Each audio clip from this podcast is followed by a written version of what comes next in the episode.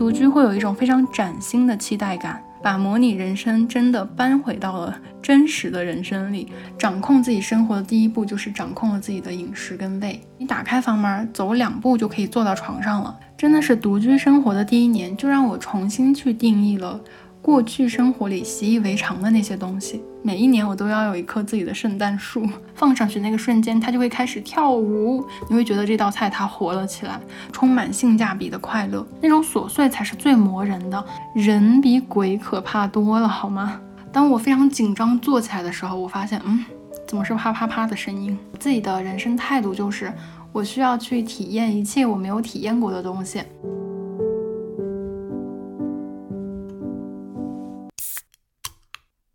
Hello，大家好，这里是大宁，这里是声音版的大宁。这期节目呢，想要跟大家来分享一个主题，就是独居。很久之前我看过一个说法，好像是在豆瓣上看到的。他说，建议大家在这一生中最好有一段时间是一年以上独自生活的时间，要离开父母，离开舍友，不去跟情侣同居的一段完全属于自己的独居时光。就这个建议，他说不针对性别，不论男女都非常非常的重要。因为只有这样呢，我们才可以去了解生活的本质。所以呢，这一期想要跟大家来聊一聊独居这件事情。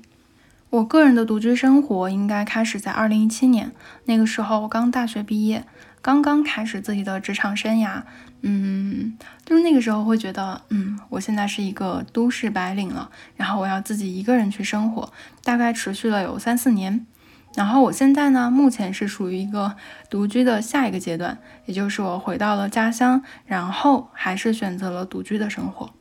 我觉得这两个阶段虽然都是自己在生活，自己一个人在安排自己的起居啊等等，其实还是有很多不一样的地方。然后也是通过这两个阶段，我对独居这件事情有了一些自己的想法和一些对生活的观察吧。所以就想说，今天这个主题可以跟大家来聊聊独居这件事情。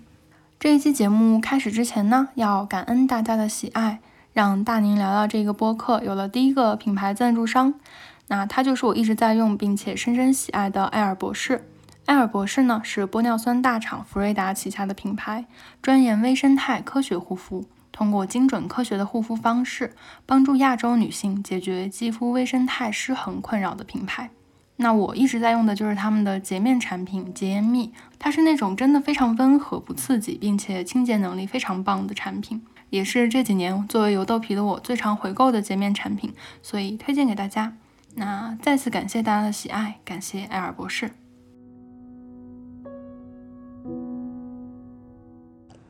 我不知道大家是从什么时候会开始想象独居的生活，那如果是现在的小朋友的话，应该是从互联网。各种自媒体账号上一些独居生活的 tag 或者一些标题上面去看到的，然后开始去憧憬、想象一种自己一个人独自去经营自己生活的感觉。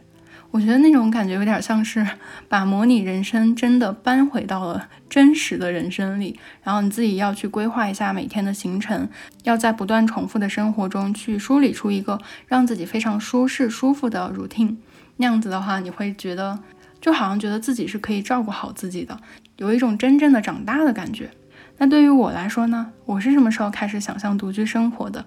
我现在回想了一下，应该是在就是快要毕业还没有毕业，已经把 offer 签下来，然后要开始准备自己的生活起居的时候，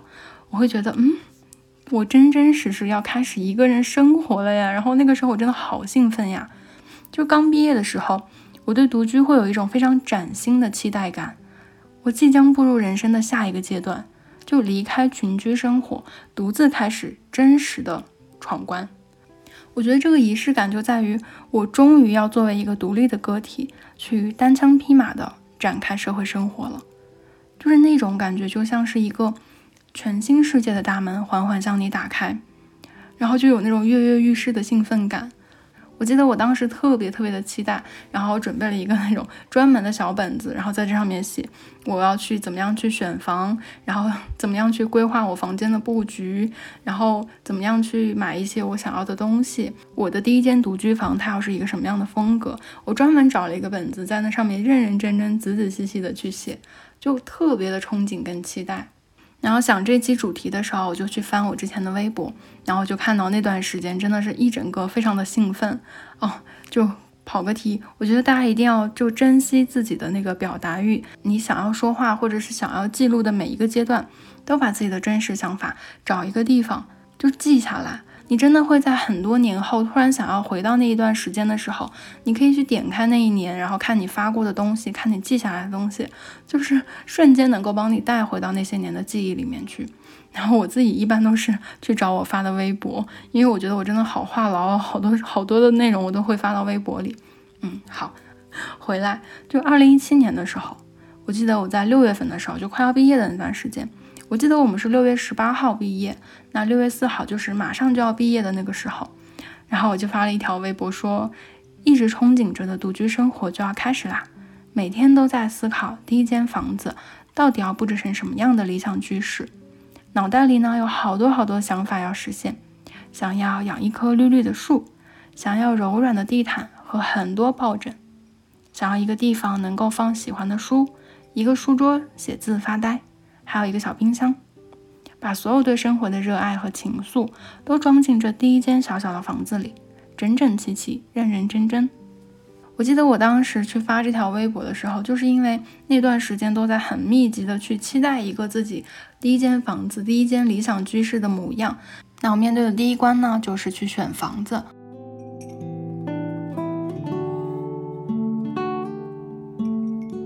哇，我觉得挑第一间房子的时候，简直就像无头苍蝇一样。就是我当时立刻想到的，就是去知乎上去找攻略，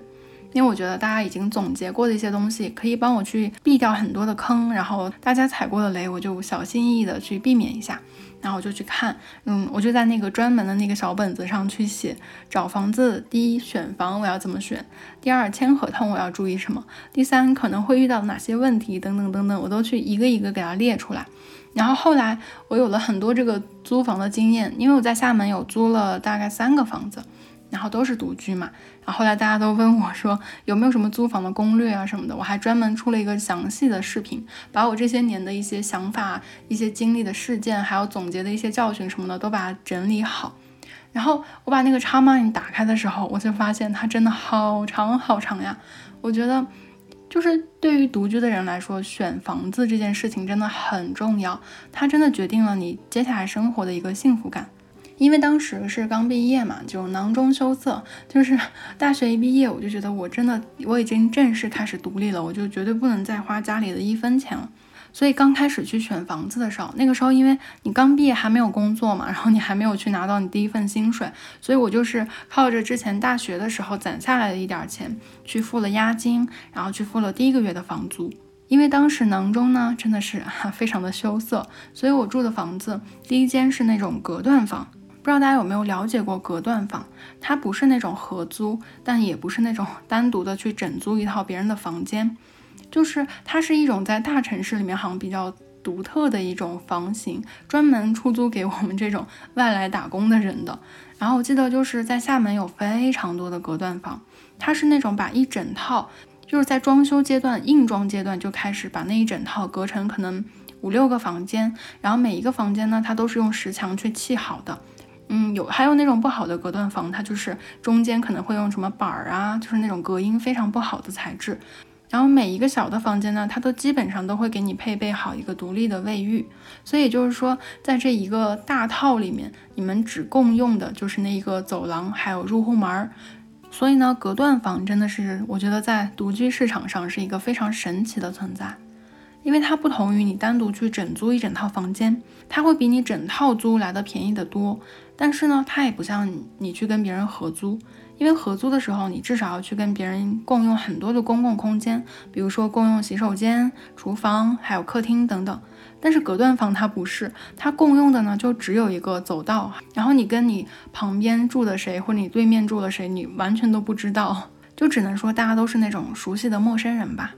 反正我刚毕业的时候选的第一套房子就是一个隔断房。我住的那个隔断房，它是刚刚装修出来的，所以就是它整个所有的配套设施都是新的。所以在我看房的时候，我就觉得嗯耳目一新，就至少是一间新的房间，没有被别人住过，我会觉得我住的时候稍微舒服一点。然后同时呢，他又在我公司的班车站点的附近，然后他楼下的生活空间以及他的小区，还有附近的一些商圈都非常的合适。于是我当时就租了那个房间。我还记得当时那个房间有没有十平米啊？好像没有，特别特别的小。然后它整个房型就很像一块布朗尼。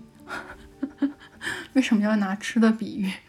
反正它整个房间就是一个长条形的。它有多小呢？就是你打开房门，走两步就可以坐到床上了，大概就是这样子一个大小。然后我记得当时的租金是一千五一个月。因为我当时在做功课的时候，大家都说，嗯，你自己的房子的租金每个月不要去超过你月收入的三分之一。然后我就觉得，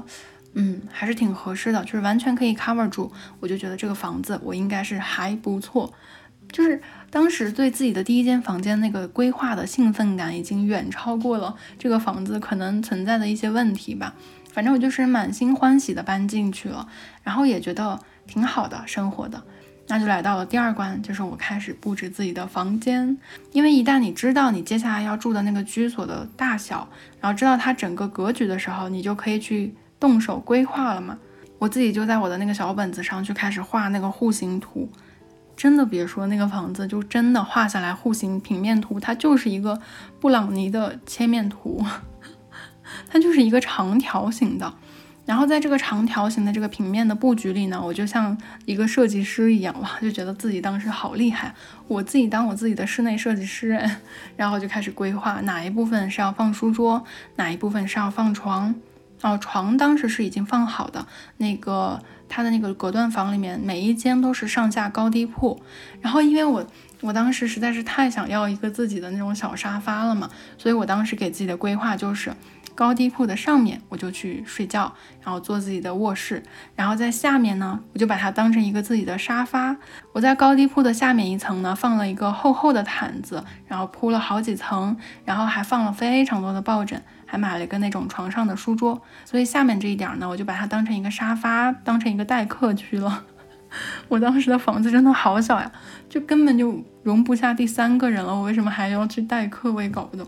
啊，因为当时其实有男朋友嘛，然后男朋友有的时候会来，然后就让他睡在下面，或者是嗯在下面活动啊什么什么的。我自己就坚持，我每天虽然只有我一个人，但是我也要爬到上面去睡，然后下面就是坚决是我的沙发区，我不要去动它，不然就破坏了我自己的一个秩序。我就我就有这样奇怪的秩序感。然后那个房子呢，刚刚格局跟大家说，它就是一个长条形的嘛，所以你就要打开门，经过上下铺，然后再经过一个台阶，才能到最里面。它唯一的进光采光的地方，就是走到最里面，然后它有一扇窗户，最里面就是一个。像推拉门隔开了两个小空间，一边是洗手间，另一边呢是一个台面，可以去让你去储物呀，或者是让你在里面堆放一些东西啊什么的。但是因为我当时我真正开始第一次一个人独居了，我就觉得我必须要拥有一个厨房，所以我就在我的洗手间的旁边搭起了灶台，甚至是因为那个台面它就根本不是一个厨房嘛，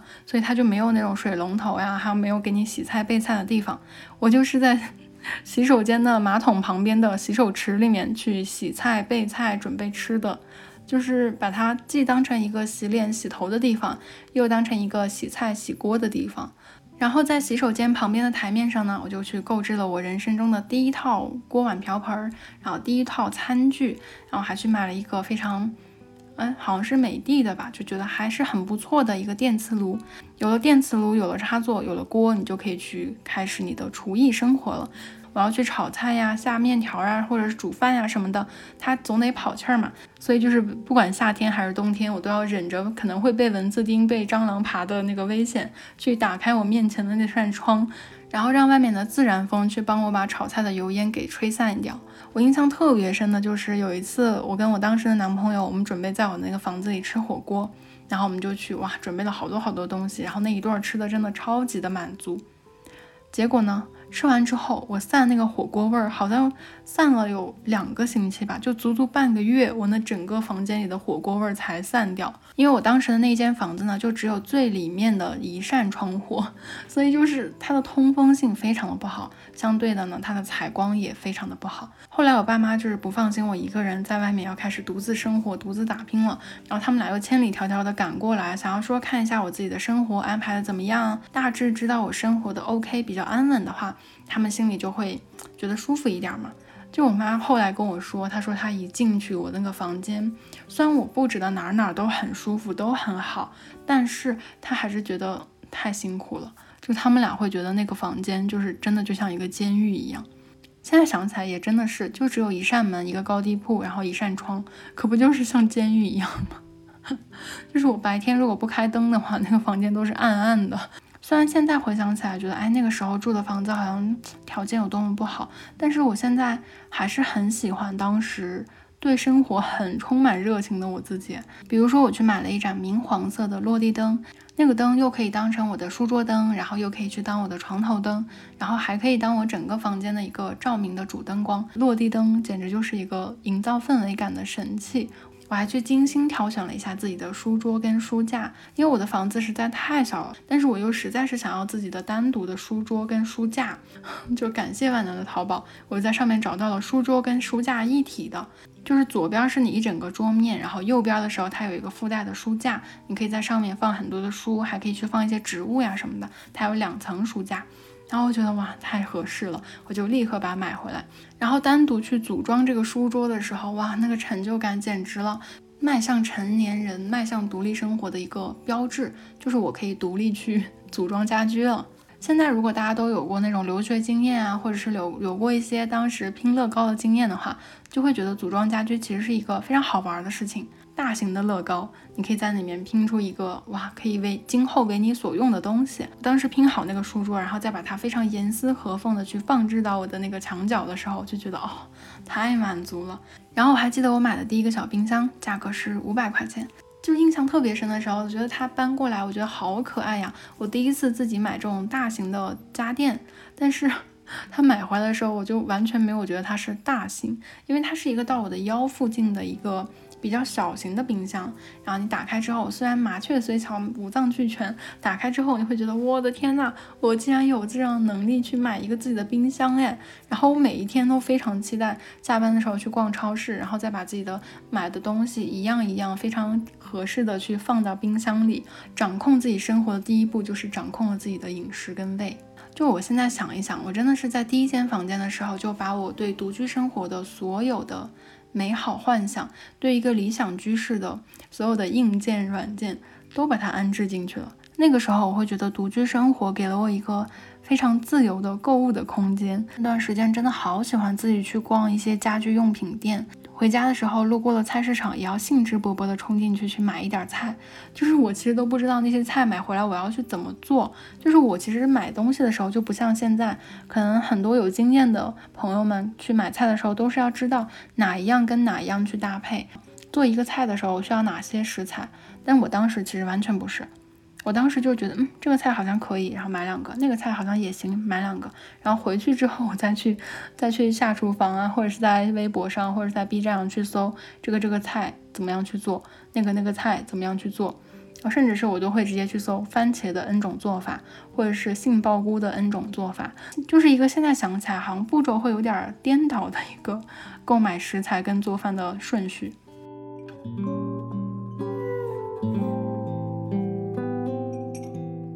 然后呢，自己生活的那个阶段，我觉得还有一个非常快乐、非常重要的点，就是你可以独立去安排你自己的空闲时间了，就是你变成了你时间的主宰者啊！除了老板哈，除了老板还是会剥削你，然后占用你的时间之外，你还是你自己时间的主宰者。然后你可以去建立一个属于自己的生活秩序。我觉得我当时就是找到自己生活跟工作平衡的那个时间段，就是周末。我觉得在周末我就完全，啊，可能也是因为当时刚工作，也没有那么多需要加班的时间哈。然后就是每个周末啊，还是基本上算是比较完整的，可以属于我自己的。真的是要善待每一个周末的感觉，因为我不知道是我个人原因还是怎么着，我到现在都是有一个习惯，就是。我虽然是空闲的，或者我虽然是休息的，但是如果我是躺着过完这一天，或者真的就仅仅只是刷了一天剧的话，我会在那一天晚上睡觉的时候陷入到无限的愧疚感之中。我觉得我为什么要虚度时间？我为什么要这样子对我自己？我就会特别的愧疚。所以我当时，嗯，可以自己去支配时间，然后可以自己去独居的时候，我每一个周末真的都规划了好多事情。尤其是当你上班了以后，你会觉得就工作已经够辛苦了嘛。当你周末的时候，你就会想要说，哇，我每一个周末都想要去不同的地方，然后要想要去做不同的事情。然后我翻微博的时候，我还专门记得我也写过这个关于周末的事情。然后我说，上班以后对每个周末都会格外珍惜，也许是为了给忙碌五天的自己一个充满仪式感的放松，为了让自己扎扎实实的休息。所以呢，我会在每个周五。都描画着第二天的早起、晨间、午后、傍晚，平时坐班车时路过的还来不及踏进的小店，然后一直计划着去一次的花市，家楼下呢新开的适合看书和剪辑的咖啡店，还有那些躺在奇妙清单里各种待下厨的饭菜，还有在会展中心的展览和一场期待了许久的电影，有的时候呢还要去艺术西区每周六的创意集市。这周看了一下推送，是改造年轻人的创意菜市场，然后还要去看看冰箱里有没有什么待做的食材。嗯，有一个还没有下锅的童子鸡，这个周末要把它炖掉。快换季了，冬天的衣物要记得拿出来清洗，家里面带回来的厚棉被也要记得拿去楼下晒晒太阳呀。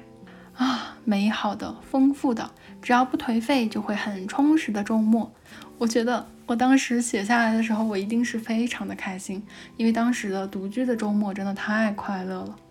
我觉得在二十岁出头的时候，那种对生活的掌控感，那种可以自己去建立一个生活的完整秩序的那个感觉，会让我对独居生活有一种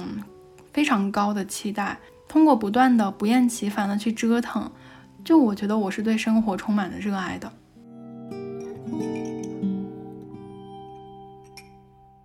我记得哈，独居的时候，我有一件每一年都非常非常必要的事情，也是一个在外人看来可能很折腾，但我每一年都要给自己完成的一件事情，就是每一年我都要有一棵自己的圣诞树。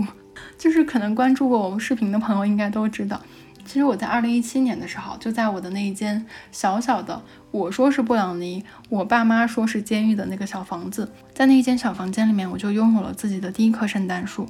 在那种狭小的空间，我竟然都可以架起一个。差不多跟我一样高的圣诞树了，就是我不想要那种在书桌上很小一只的，我想要一棵圣诞树是完全落地的，然后可以很高，然后在上面挂很多东西，然后挂很多彩灯的。快十二月的时候，十一月底的时候就把这个圣诞树给定好，然后刚到十二月的时候，我就赶紧把它组装起来，因为那一整个月我就觉得有那种圣诞的氛围在家里，然后那一整个月每天一打开房门就可以看到一棵圣诞树在那边伫立着，然后觉得哦好温暖。就是有一种这个房间，它不仅是属于我的，还能给我一定的安全感跟归属感的感觉。然后每年的圣诞树，我基本上都会在十月底或者刚要十一月的时候就赶紧去买它。为什么要在这个时候买呢？就是因为便宜。虽然说我刚刚用到了把圣诞树订回来这种“订回来”三个字，就觉得好像哇，好厉害，定制的感觉，但其实不是。我就主要是十月底、十一月的时候买，它没有那个圣诞节前后的营销，所以它的价格会非常的便宜。然后我还会对比各个软件里面找一个性价比最高的，我觉得最合适的，然后把它买回来。我就觉得那个时候我简直太聪明了，就是有一种穷有穷的活法，富有富的活法。虽然当时很穷，但是我一定要充满性价比的快乐。然后圣诞树在组装的时候呢，我就要把所有的这个塑料袋呀，还有它外面的包装袋什么的都整理好，然后确保它不要被扯破、划烂啊什么的。因为，嗯，大家猜到了。等到十二月一过，回家过年之前呢，我都要把这个圣诞树一点一点的又给它拆下来，然后把每一个枝杈里面、每一个细小的缝隙里面塞进去的礼物呀、小的麋鹿呀、姜饼糖啊什么的，都给它拆下来，然后一个一个一个去放回到原来的包装纸里面去，然后再把这棵圣诞树呢给它收拢收拢，规整起来，捆好，再塞到一个大的塑料袋里面，然后呢，这个圣诞树。第二年的时候又可以重出江湖，没错，我就是一个这样节省的人。因为一旦你开始自己生活，你就知道财务管理这件事情就非常的重要。每个月发下来工资之后，你就要去付一部分的房租、水电、饮食、日常开销等等。所以就是这一部分你要完整的扣除之后，你才有其他的钱，要么去存钱，要么去挥霍等等等等。但是你固定的那一部分钱，你一定要去存下来，不然的话你就。没有办法去继续生活了，要么就是开口向父母要了。但是对于当时的我来说，no，绝对不可能。然后我就觉得每个月我都要计划着来。所以独居生活的时候，你就会开始注意每一个东西、每一个物件它的开销、它的价格。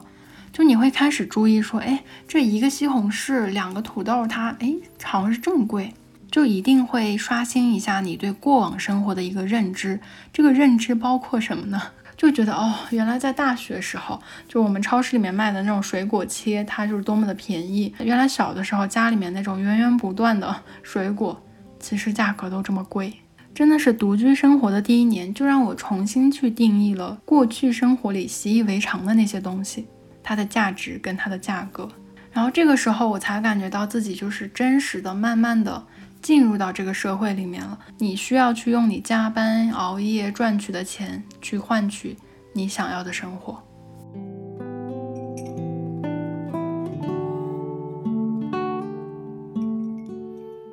我感觉呢，我对独居生活有一个执念，就是我一定要吃到自己做的好吃的，一定要善待每一顿的早餐。那个时候也是我刚刚开始这种西式早餐的时候吧，因为相比于中式早餐，确实西式早餐能够节省早上很多的时间，并且呢，自从我买了那个心仪已久的吐司机，哎，还有个说法叫多士炉，就是它就只能烤那种片状的吐司。然后我记得印象特别深的就是我买了第一台吐司机，你烤出来的每一片面包上，它都有一个非常可爱的太阳的笑脸。我就觉得我当时真的特别治愈的一个时刻，就是每天早上起来，然后就去洗漱的之前，你就把两片吐司从冰箱里拿出来，然后放到那个多士炉里面去，然后在洗漱完的时候，你就可以听到叮，那个吐司已经烤好了。把吐司拿出来放到盘子里的那个瞬间呢，你就可以看到那个吐司上面对你微笑着的那个小太阳。哇，那一整天的心情，就因为早上起来你的吐司上面对你微笑着的那个小太阳，你的心情就会特别的好。嗯，说到这个呢，我觉得独居生活还有一点就是，你终于开始知道了自己要给自己做饭，你真的不能只靠外卖过活。我觉得，因为我真的觉得，我不知道大家是怎么样去看外卖的，我觉得它很多很多都是那种预制菜，然后再加上。重油重盐重调料嘛，所以其实一旦吃多了之后，你就会觉得整个人的身体非常的不健康。我会觉得我这整个人都是油着的，就是总觉得好像被塞满了很多不健康的东西。嗯，独居生活的第一年开始，我就会喜欢自己去研究吃的，然后我一定要在。早上起来的时候吃到自己做的早餐，就即使我只是去烤了一片吐司，做了一杯咖啡，在晚上回来的时候，即使我加了班，只是我不能按时的去吃饭，但是我一定想要自己去做点东西，下一碗那种很清汤的面也好，但一定要加点蔬菜。然后在周末的时候呢，我就会开始研究各种各样的好吃的。我觉得独居生活这个饮食方面呢，给我一个技能点就在于我会做各种各样稀奇百怪的菜，但可能做不了那种非常日常的菜。为什么呢？就是因为我每个周末我真的都会去研究各种各样，比如说我要去做韩式料理，我想去做炒年糕，去学学部队锅，虽然可能也没什么技术含量哈，但是当时我就很想去弄各种各样看起来很像的东西。然后我会去研究这个章鱼小丸子怎么做。我记得印象特别深的就是我接到了一个摩飞的多功能锅的一个广告，它是那种可以更换很多很多不同的烤盘儿，然后直接插电就可以使用的。然后它有一个烤盘呢，就是一个一个做章鱼小丸子的盘子。哇，我当时真的是太喜欢吃章鱼小丸子了，我就自己去研究，然后我去菜市场买了那种非常新鲜的章鱼，再去买那种淀粉，然后买那种日式的酱油，然后还要去买那个木鱼花。然后要去选不同的烧烤酱、沙拉酱，还有蛋黄酱。当你把章鱼小丸子整个都配好，然后一个一个的从那个锅里面抠出来，然后放到碗里，然后你去把那个酱浇在上面。重点来了，一定要把那个木鱼花给放上去。放上去那个瞬间，它就会开始跳舞，然后它就会在你的那个章鱼小丸子上开始动动动。你会觉得这道菜它活了起来，它可以了。我觉得我自己做的章鱼小丸子比外面做的还好吃，真的可好吃了。我觉得独居生活在吃饭这件事上，对我来说最重要的一点就是，你开始挣脱了之前的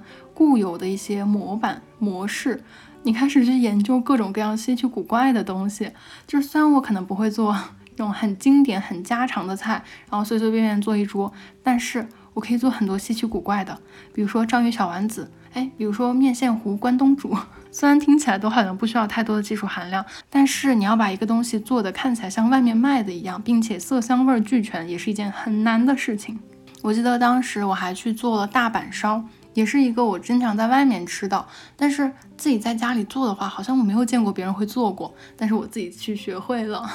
然后还有一次，我觉得非常大人式的一次做饭，就是自己在家从剁肉拌馅儿开始，我自己去做了一顿饺子。后来呢，我还自己去研究什么烤披萨，还有什么日式的拉面。然后圣诞节的时候一定要给自己做一次煮红酒，还要去做一些就是有点稍微涉及到烘焙的一点儿，去做什么玛格丽特小饼干儿。然后因为我真的特别喜欢吃日式料理嘛，所以我后面还自己去学牛肉冻、什么亲子冻，还有什么炸鸡冻，还有一些什么日式的拉面。就做日式拉面的时候，我觉得它最有灵魂的一点，关键就在于你盛那个面的那个碗儿。所以我去专门买了一个日式的斗笠碗，还有一个那种喝汤的木勺。然后后来，因为我不是一直在厦门工作、跟生活、跟学习嘛，所以我就是比较喜欢或者比较习惯于厦门的一些饮食了。然后我还专门去自己去学着做面线糊，还有沙茶面，厦门当地非常非常有特色的主食。如果大家去旅行的话，一定要去吃这两个东西，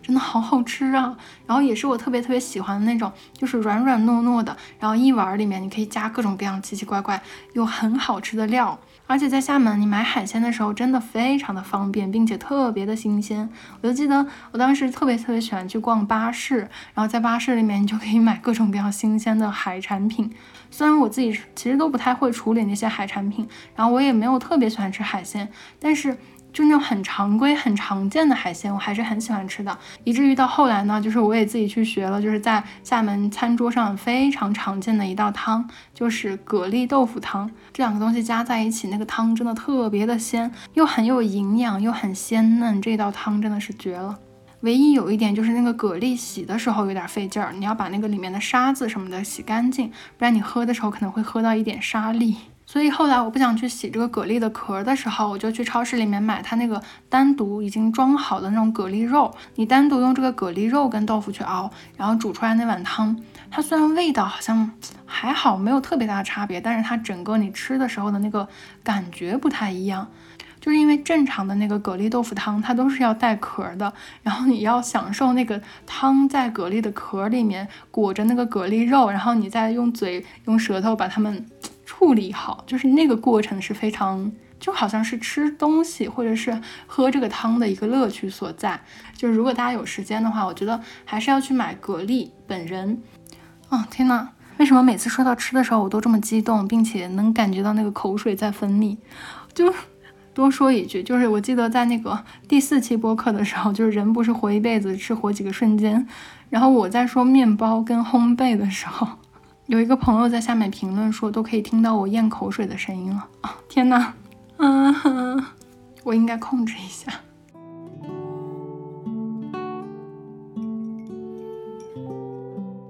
然后呢，还想跟大家分享的一点，就是在独居生活中，你也会发现很多不尽人意的地方。我觉得对于女生来说，其实安全的隐患跟危机感就是总是存在的。拍视频的时候，我不是会经常拍到一些独居生活的一些 vlog，然后就会有很多人在私信里面去跟我说，他们也很想独居呀，但是又害怕女生一个人住，就觉得不安全，然后就会为这个安全性担忧。我觉得我真的特别的理解，真的，我最刚开始害怕的其实是一些怪力乱神的东西，因为小的时候好像被我姐吓的，就是她带我看一部鬼片，就是好像叫什么乡村教师吧，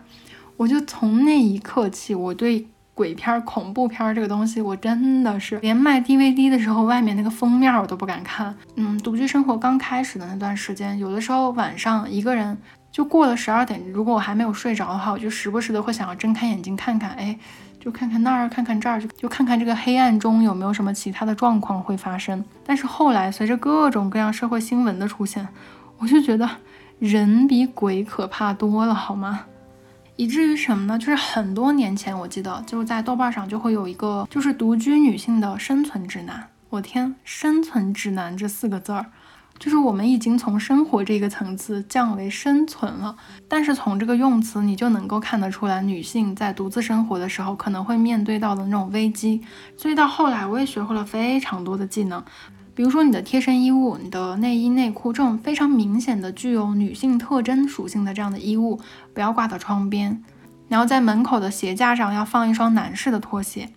订外卖、取快递的时候，千万不要让他送到门口，要么就跟他说你现在人不在家，让他放到你门口的那个地上。要么你就直接下楼到单元门口去拿，就不要让快递员或者是送外卖的小哥看到你是女性独居，并且一个人在房间，并且他还知道你具体的房门号。同样呢，你个人信息的保护也非常的重要。就我甚至都觉得，我现在有一点睡眠障碍跟入睡困难的问题，都是在当时独居的时候落下的病根子，加引号的病根子哈。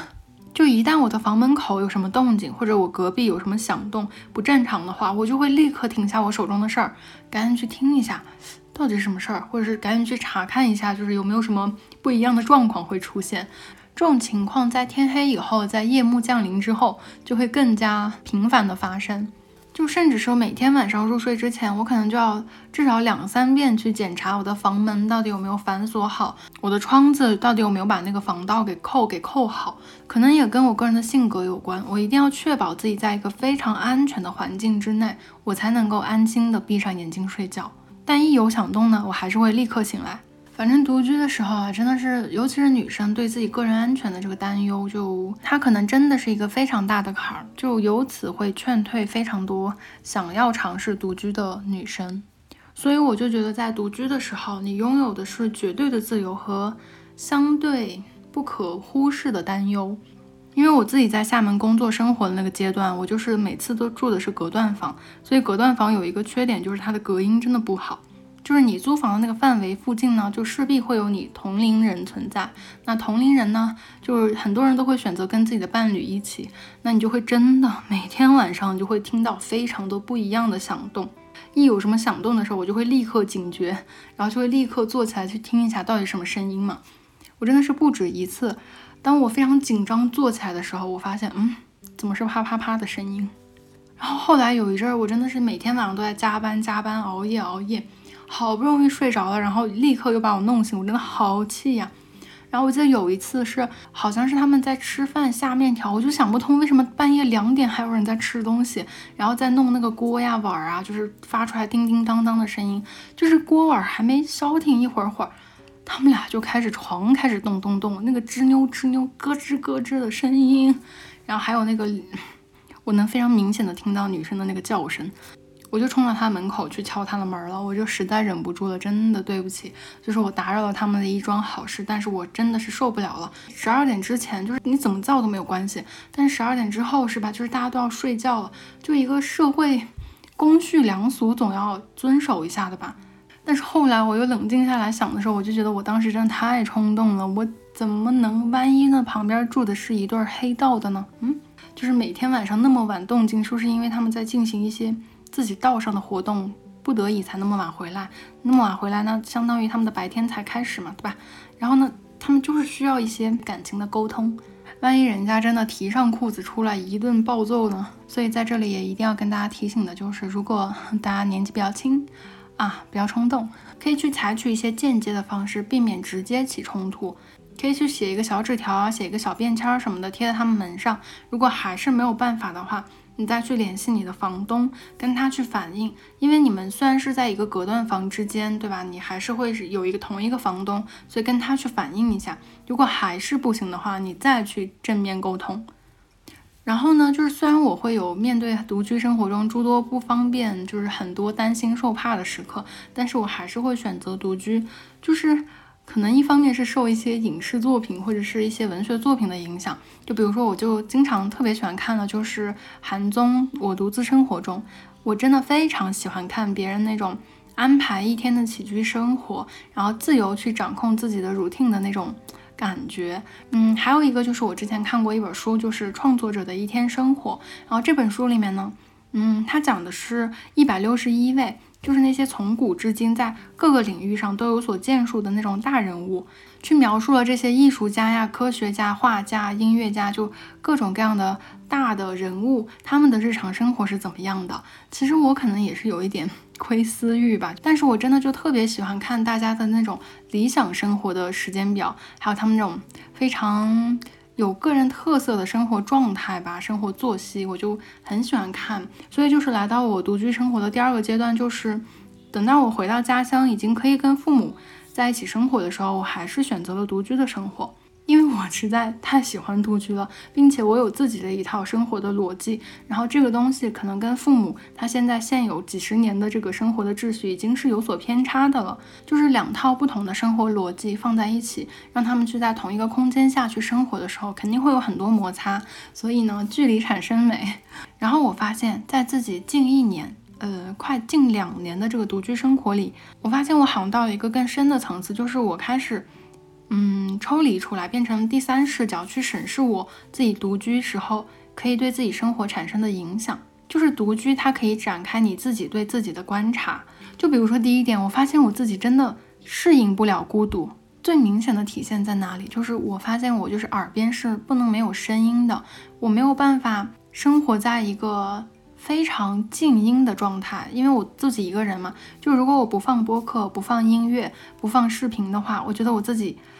就总觉得少了点什么，就总得有点声，不然我就觉得好像空落落的这个空间里面少了某一样东西，好像就是一些声音。于是乎，在近几年，我就真的是沉迷播客嘛，我就会听很多很多很多的播客。在最开始就是还没有小宇宙的时候，我就一直在苹果那个 Podcast 上面去听，然后听到很多播客，它其实都账号都没了，就是到我现在我还在听，就是因为我觉得我在自己生活的这个阶段里面。嗯，播客它陪伴了我很多，所以我当时在做我的这个播客的时候，我才想说，如果它能够给独自生活的你也好，独自生活的他也好，就给你们给他们一点陪伴感，那我觉得这个播客的意义就给到了，因为在我的能力范围之内，我能给的就是陪伴感。然后第二点就是，我发现独居生活它可以锻炼那种独立生活的能力，就比如说你要开始自己学会独立去解决问题。印象非常深的就是今年第一次隔离的时候，我自己一个人隔离在家，就囤了很多东西嘛。我就想说，那我有一天我就偷懒，不然我就尝尝那个海底捞的自热火锅吧。然后我去厨房里去准备一些其他菜的时候，我想说煎个鸡蛋呀，或者多一点料加进去比较好吃嘛。我正在那煎的时候，那个 天然气的报警器突然就响了。天呐，我又是一个双鱼座，我真的幻想能力超强，我好怕呀，我真的好怕。就还好，在我入住之前，我知道这个家是天然气灶的时候，我就去查了些天然气的一些注意事项、安全警示什么的。我当下简直就是当机立断，一手关火，一手开窗，然后赶紧冲去拿到我的手机就出了家门。因为我知道，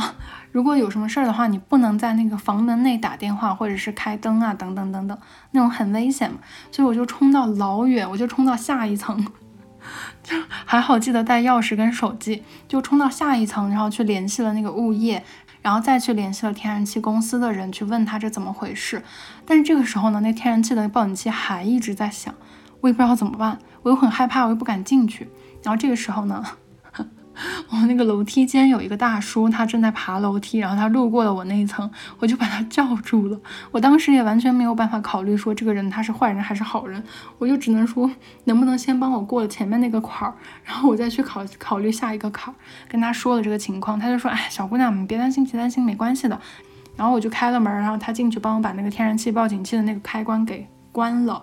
就直到后来，天然气公司的人跟我说明了，问了一下我的情况，说我是不是在用料酒，说我是不是在吃自热火锅什么的。我说，哎，对对对，我在吃自热火锅啊。他说就是因为这个原因，他说让我下次在吃自热火锅的时候把窗户打开，然后天然气的那个报警器可能就不会那么灵敏的去报警了。我当时就觉得，嗯，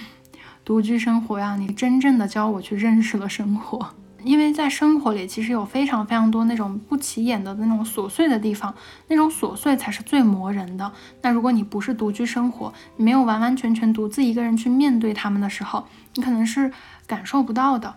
好啦，那在今天的播客里呢，跟大家去聊了一些我自己独居这么多年对独居生活的一些观察、一些感想。不知道大家现在是独居，还是在跟室友合租，还是在跟家人们一起住？我觉得吧，各有各的好，但是我自己的经验，我自己的人生态度就是，我需要去体验一切我没有体验过的东西。嗯，独居生活，我觉得就是在我二十多岁还没有进入婚姻之前，我需要去经历的一个阶段。这个阶段它是必须的，不知道大家是怎么想的？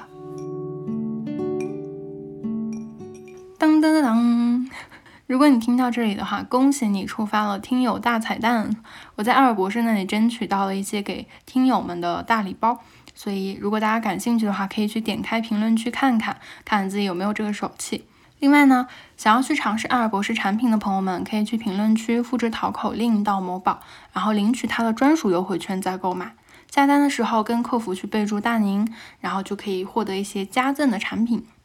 那就感谢大家的收听，我们下期见。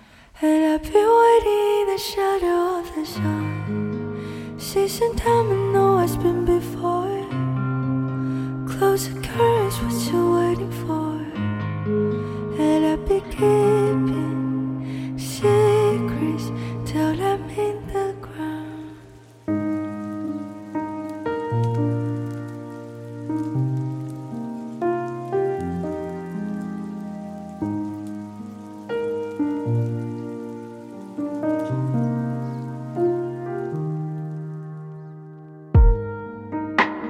colors makes you waste away.